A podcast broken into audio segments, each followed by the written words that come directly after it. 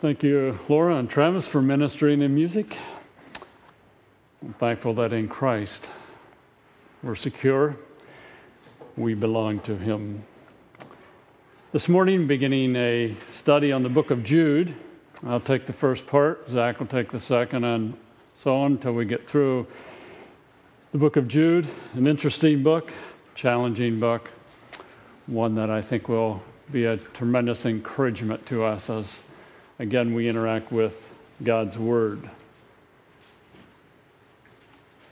As we think about God's Word and we think about doctrine and beliefs, they impact life. I'd like to share an example or a, an account of an individual by the name of Charlie.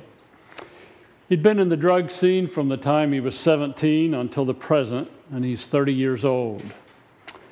Jobs came and went like day and night. Relationships were never stable due to his always seeking for self.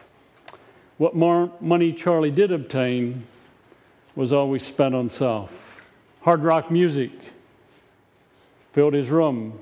Friends and family tried for years to reach him with the gospel of Christ, but he always said, No, leave me alone. Suddenly, a dramatic change took place in his life. He let go of drugs and alcohol. He began to hold a steady job. In his relationships, he began to be more caring for others. He regularly attended Bible studies and was often heard talking about God. 40% of what he earned, he gave to Bible teachers. His hard rock was replaced by gospel music. He began to live with his female friend and regularly viewed pornography. Several months later, you ask Charlie what has happened in his life. He tells you that the Bible teachers cast out demons, which caused him to drink alcohol and use drugs and to be lazy. As a result, he has come to love God and His Word. He shares that he has been learning that God is a forgiving God, so that allows him the freedom to live with his girlfriend and enjoy pornography. After all, God created females, he says. Due to the help provided by these teachers, he gives 40%, as I said, to them. Then he asks, You, does this sound correct to you? Are these Bible teachers on target? Where would you turn in Scripture to respond to him? A constant down through the pages of history since Adam and Eve have been the issue of beliefs, doctrine, what is correct, what is incorrect, and the impact that it has upon us. And as we begin a study of the book of Jude, a small ancient book that is very relative for the 21st century in which we live. God's word is timeless. Circumstances may change, but yet God in his word is timeless, as Christ is timeless. So, why should we even consider a book like Jude, which deals with incorrect teaching? A couple questions in relation to that. Is truth relative or revealed and unchanging? Is truth relative? That is, it changes according to the circumstance or is it revealed and unchanging? Does the average Christian want to be fulfilled, happy and stress free, or holy and godly? Just posing a question for you to think about. Does our society today emphasize the sensual rather than thinking? I realize you can't see the fourth one, that's okay. Does the average Christian believe in the sufficiency of God's Word. And a fifth one is contemporary better than old? Is contemporary better than old? Jude is addressing teaching at that point in time. And teaching is present, incorrect teaching is present in our world today. Look at verse 4 of Jude for certain men whose condemnation was written about long ago, have secretly slipped in among you, apparently in among believers in the church. They are godless men who change the grace of our God into a license for immorality and deny Jesus Christ, the only sovereign and Lord. Look at verse 8. In the very same way, these dreamers, the people he mentioned in verse 4, pollute their own bodies, reject authority, and slander celestial beings. Look at verse 10. Yet these men, many mentioned in verse 4, speak abusively against what they do not understand and what things they do understand by instinct, like threatening or unreasoning animals. These are the very things that destroy them. Then in verse 11, woe to them, the same people that he has been addressing to this point in the book. Verse 12, these men are blemishes at your love feast, eating with you without the slightest qualm, shepherds who feed only themselves. Verse 13, they are clouds without rain, I'm sorry, they are wild waves of the sea, foaming their shame. Again, they referring back to the people mentioned in verse 4. In verse 16, these men are grumblers and fault finders, they follow their evil desires. Verse 18, they say to you, the last time there will be scoffers who will follow their own ungodly desires. Again, referring back to the individuals he mentioned in verse 4. We need to be concerned about doctrine beliefs in the day and age in which we live, just as they had to in Jude's day. Because we face within the body of Christ incorrect teaching, we face within the world in which we live incorrect teaching. One of the more recent things that has come down the road is just the whole issue of, whole issue of marriage sexuality and what is it? And our courts defining that and that coming into the church and some churches teaching one way and other churches teaching another way. In the past, we've been through the issue of abortion. We're still in the presence of that, presence of that, and churches teaching various views. Doctrine deeply influences life. We have another teaching that is very present today. You know, if you obey God, God will bless you materially. And that is very, very prevalent and has been for quite a few years. The style and tone of Jude kind of resembles that of James. One author says, and I quote, Jude's style was broken and rugged, bold and picturesque, energetic, glowing with the fire of passion, end of quote. His language is very terse and very direct. And there's a very, what I would call, severe tone in Jude that comes through quite loud and clear. And as we think about Jude, Jude comes across with a negative but a positive. Look at verse 4 of Jude. For certain men whose condemnation was written about long ago have secretly slipped in among you. They're godless men who change the grace of God into a license for immorality and deny our only Lord and Savior, or our only sovereign and Lord.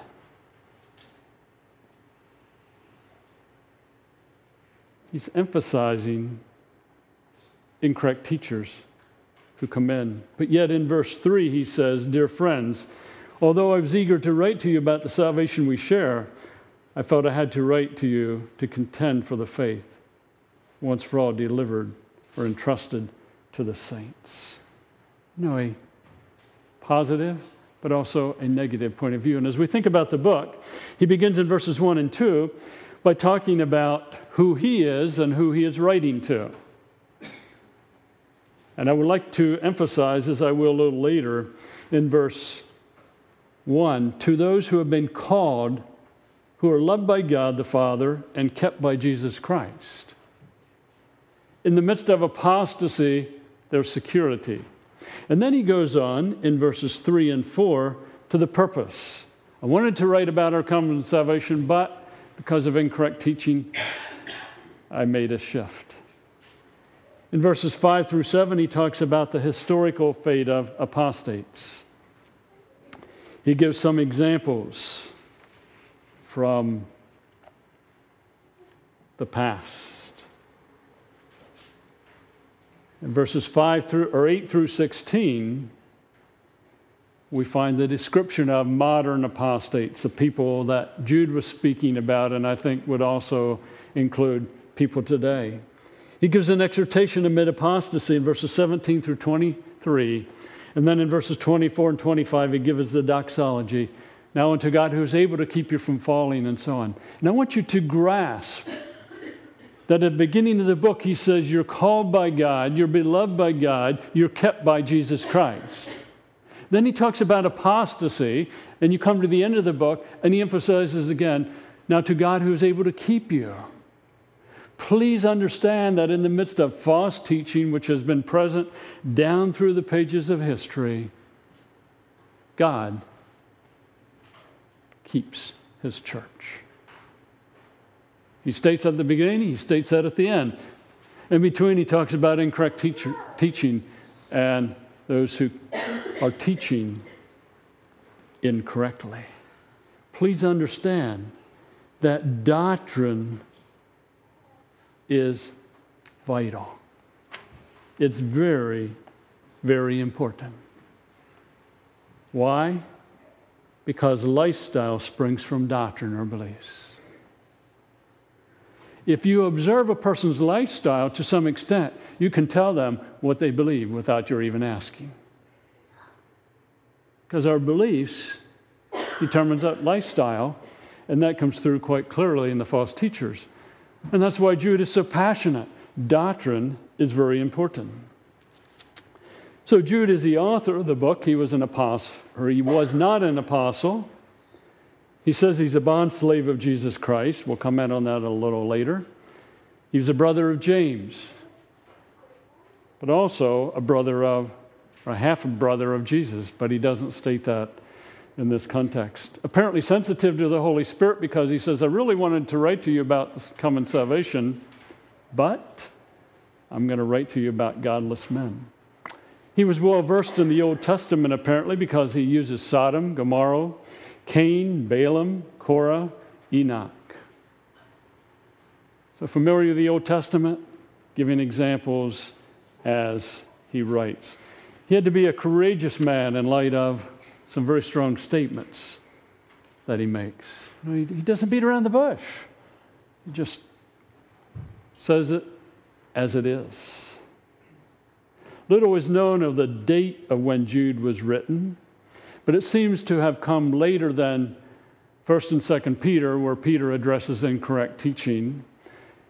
Peter's epistles were probably written between 65 and or 63 and 65 AD. Jude maybe being 73 to 75, and again not being dogmatic in that. Also, there's no clear evidence as far as the exact location of Jude when he wrote or to whom he is writing. Well, it's not spelled out specifically. Paul wrote to the church in Ephesus. He states, You know, I'm writing to you in Ephesus. The church in Colossae, I'm writing to you in Colossae, and so on. But that's not clearly stated here. I want you to notice in verse 1, Jude, he says, a servant of Jesus Christ. Greek word doulos is referring to a bond slave. It denotes that one is bound to another person, and that being bound to another person involves a choice a willful choice on the part of a person to be bound to another. And Jude says, I'm a servant, if you please, a bond servant of Jesus Christ. See, a bond servant would say, Lord, I'm surrendering myself to you. Now, how do you want me to live? What do you want me to do? Their life is centered in their master. And what would happen in the Old Testament when someone chose to become a bondslave? They would go to door, and the master would put a hole in the lobe of the ear, signifying that they were choosing to be a slave for the rest of their life.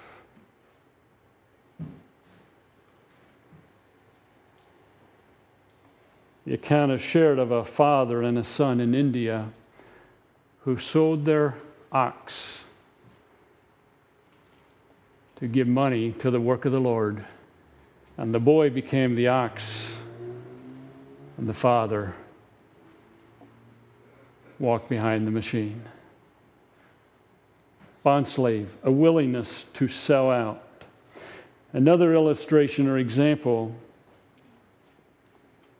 is of Abraham's willingness to sacrifice Isaac.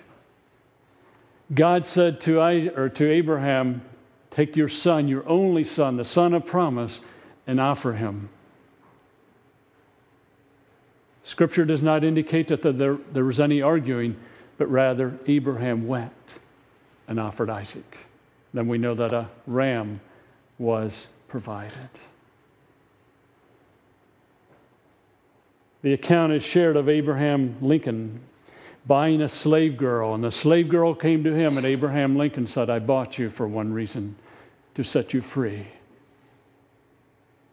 And she turned around to Abraham Lincoln and said, I'll serve you the rest of my life. That's the idea of a, being a bond slave. Jude says, a servant of Jesus Christ, a half brother of James, James being a well known figure in the church in Jerusalem. He goes on to those who have been called. Now, I want you to grasp some things about the terminology to those who have been called, those who are loved, and those who are kept. The Greek terminology is that something took place at a point in time with results that continue long term. So he says, To you who have been called, they were summoned to God, they were summoned to Christ.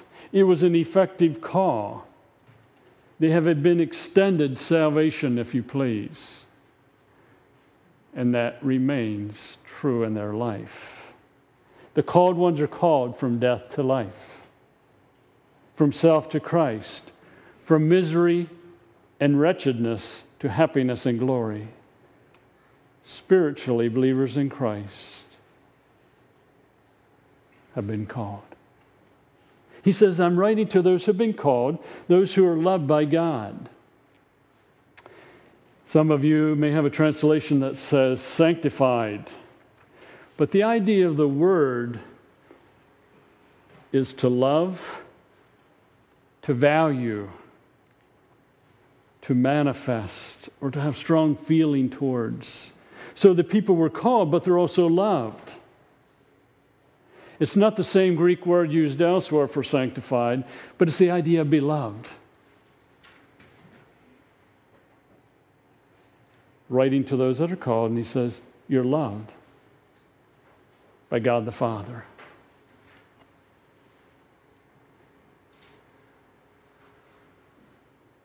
You ever think about being loved by God? By God the Father. And the tense shows that in the past they were loved, and that remains true and goes on and on. The passive voice implies that the ancient or agent of love is God Himself. The creator of the universe choosing to love the people to whom Jude is writing. If you want to make an application today, choosing to love us. Notice loved by God the Father. I want you to think about fathers you know. I want you to think about your own father.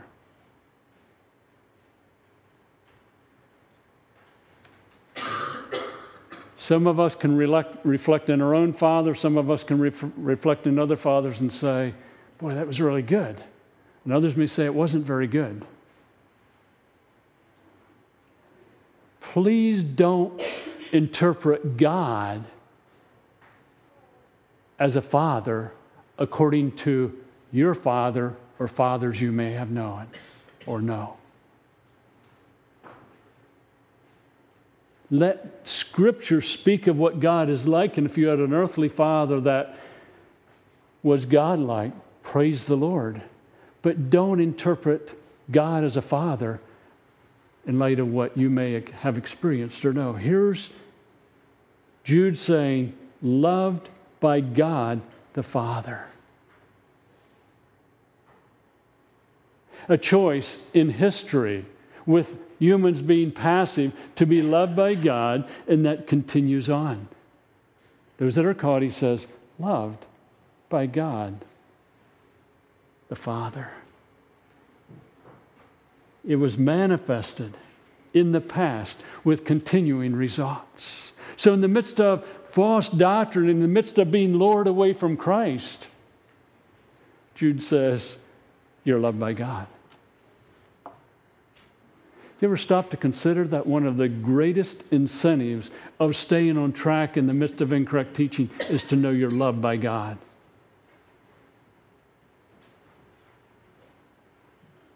I had a father that loved me. Didn't always display it in a lot of ways. But his love for me, time and time again, kept me out of evil when I was tempted. Because a thought would go through my mind what will dad think? Dad loves me, and he told me this was not a good thing. He has my well being at heart. I think that's tied in with the overall message of Jude.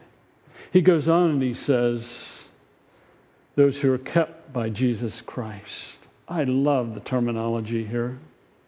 The idea of kept means to watch, to stand guard over.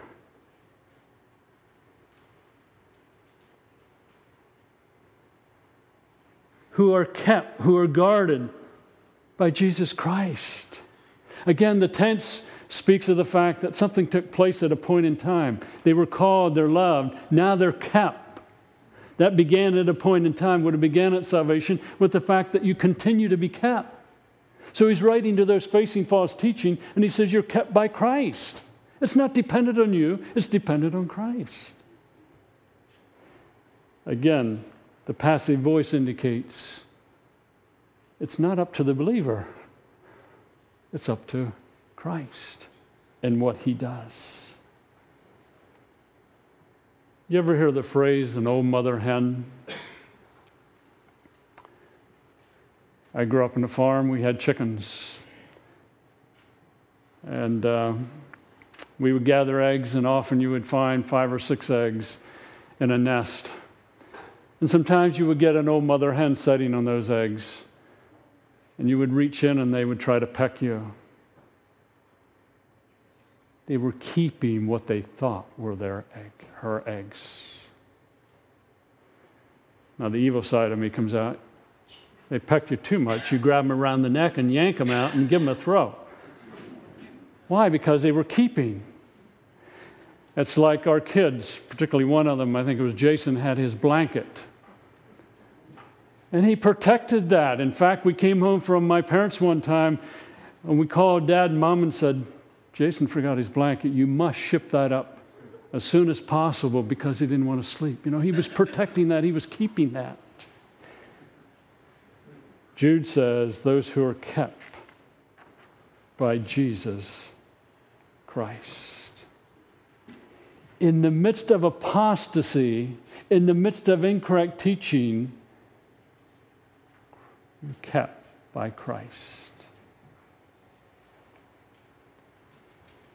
Then he says, Mercy, peace, and love be yours in abundance. The idea of mercy is kindness, which results from compassion. And as you look at the epistles in the New Testament, it seems like when there was false teaching or people were going through difficulty, mercy is used. When there's not necessarily a lot of difficulty, then grace would be used. Here he says mercy, peace, and love be yours. He doesn't use the term grace. They need kindness, they needed benefit extended to them in their distressing circumstances. Mercy. And then he says peace, quietness of spirit, calmness of soul, tranquility. I realize Jude is writing to believers. I was maybe somewhat shocked, maybe I shouldn't have been, how much in the last couple weeks has been said about our country in light of the Supreme Court decision on marriage. I sense a real fear among even believers. What's going to happen to our country? It's really going down the tubes. Jude recognized that as there were false teachers among the people to whom he is writing, that there would be a degree of fear and concern, and he says, Peace. Peace. And then he says, Love. May that be yours in abundance.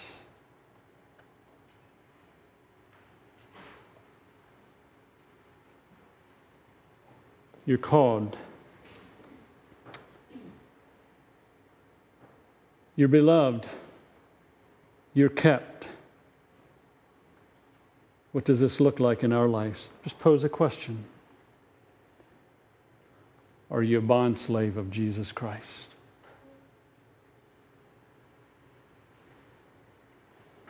Jude, a bond slave, a servant of Jesus Christ. Seems to make a big difference in terms of false teaching.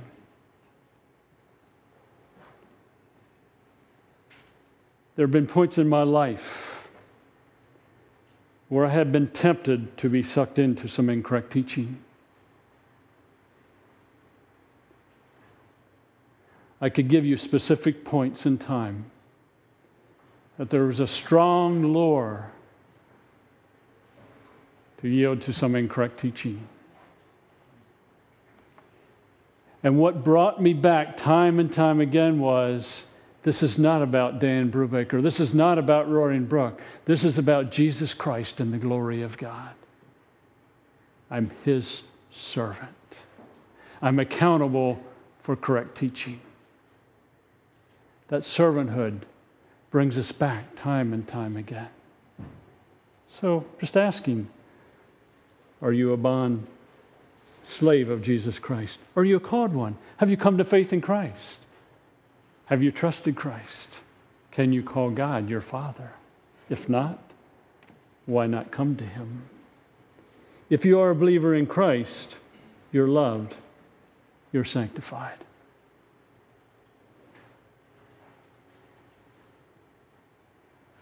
Down through the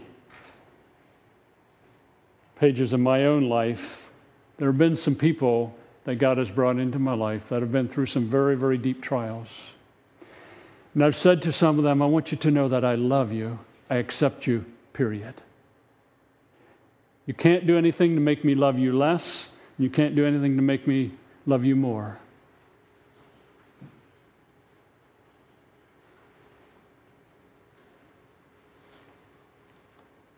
that makes a difference in how someone responds. Do we realize that we're called and loved by God the Father?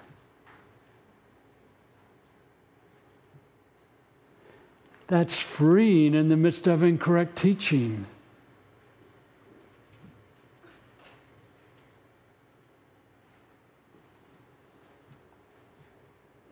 Who in your life can you say will love me no matter what? God is one of them.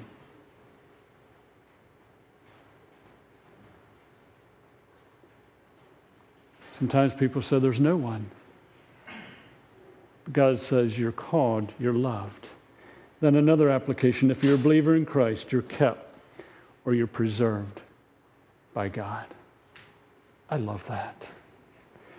False teaching coming down the pike, it's abundant. He writes very strongly about these false teachers, and he says, I just want you to know you're kept by Jesus Christ. It's not dependent on you, it's dependent upon Christ and what he has already done.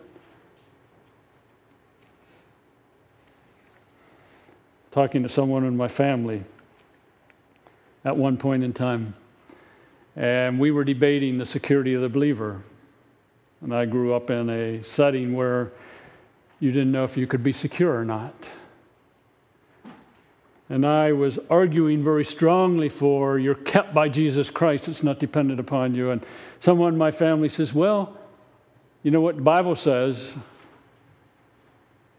In John 10, it talks about the fact that you're in, Jesus talks about being in your Father's hand.